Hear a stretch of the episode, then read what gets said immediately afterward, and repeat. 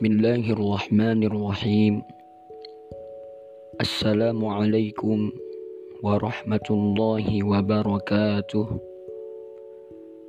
الحمد لله رب العالمين. اللهم صل على سيدنا محمد وعلى آل سيدنا محمد.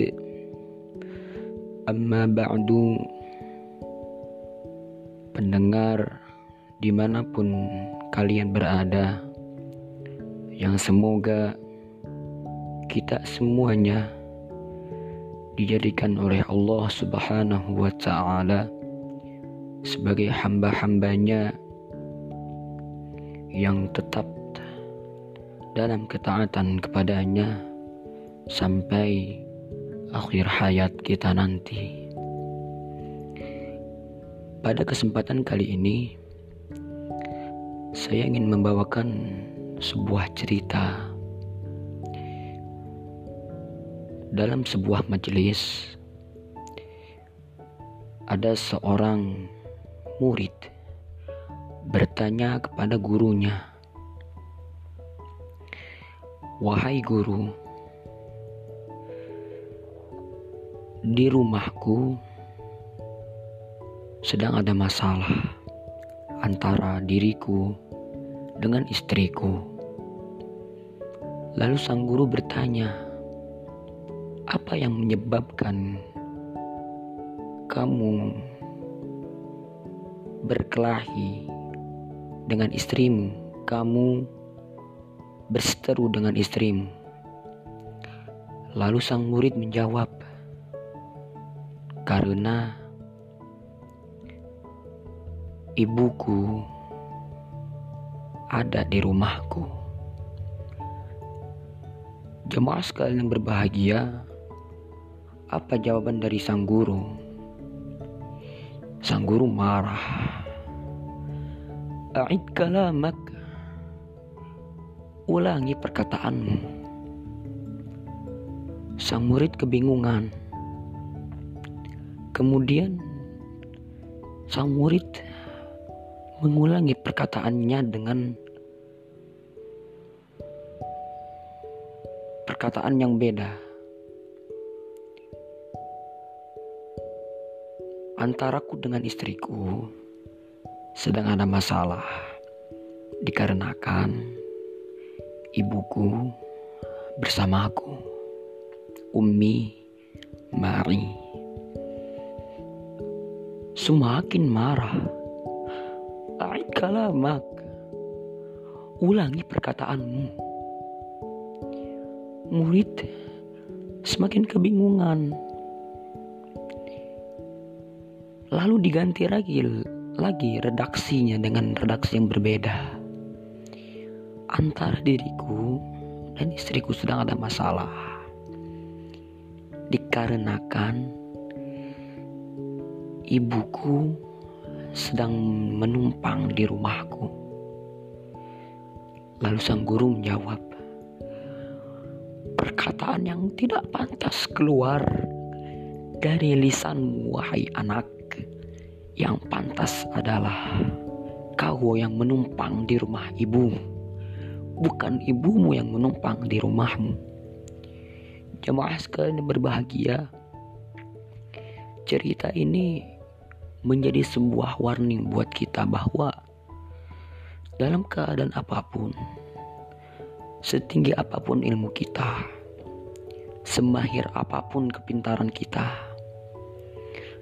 setinggi apa pun derajat, pangkat, jabatan kita, tetapi ingat, kedudukan orang tua tidak akan pernah terganti. Jemaah, dalam Al-Quran berkali-kali perintah berbuat baik kepada kedua orang tua selalu direndengkan, disandingkan dengan perintah tauhid. Jangan kau sekutukan Allah. Jangan kau duakan Allah. Jangan kau berpaling dari Allah. Wa rabbuka alla ta'budu illa iyyahu wa bil walidaini ihsana. Juz 15 kaca ketiga. Dan Tuhanmu telah memerintahkan agar kamu jangan menyembah selain dia dan hendaklah berbuat baik kepada ibu bapa bahkan di dalam surah Al-Isra ini dijelaskan imma yablughanna 'indaka al-kibar ahaduhuma aw kilahuma fala taqul lahumā uff. Dan hendaklah berbuat baik kepada ibu bapak jika salah seorang di antara keduanya atau kedua-duanya sampai berusia lanjut dalam pemeliharaanmu maka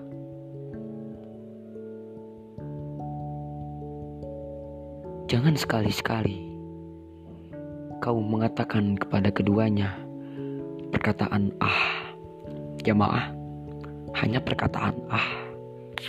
Kita tidak boleh. Karena perkataan ah adalah sebuah kata yang beralasan unsur beralasan kita menolak permintaan kedua orang tua kita. Bahkan jemaah sekalian berbahagia, Nabi sampaikan, dekatkan telingamu ke lisan kedua orang tuamu ketika orang tuamu berbicara.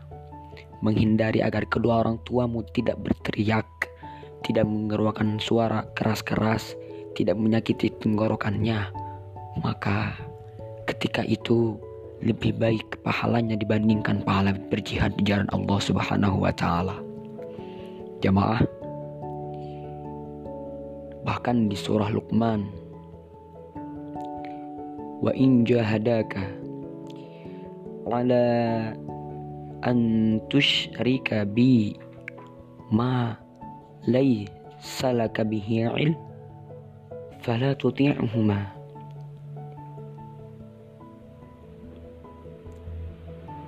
Dan jika keduanya memaksamu untuk mempersekutukan aku, kata Allah, dengan sesuatu yang engkau tidak mempunyai ilmu tentang itu, maka janganlah engkau menaatinya dan pergaulilah keduanya di dunia dengan baik jemaah. Walaupun kedua orang tua kita mempersekutukan Allah, dalam tanda kutip kedua orang tua kita kafir, tetap mereka memiliki hak dan kita diperintahkan oleh Allah untuk tetap berbuat baik kepadanya. Jadi tidak ada alasan untuk kita berbuat sewenang-wenang, berbuat seaniaya, bahkan kita menjadi anak yang dikategorikan oleh Allah sebagai anak durhaka. Ya Allah, jangan sampai dalam surah Al-Isra dijelaskan wa qur kama rabbayani shaghira. Dan berdoalah jemaah berdoanya aja Allah ajarin kita untuk berdoa. Maksudnya adalah memang benar-benar seorang anak tidak akan pernah bisa berbuat baik sampai-sampai berdoanya aja diajari nama Allah. Engkau harus kayak gini, baru kau akan membalas jasa kedua orang tua bahkan itu pun belum ada seujung kuku.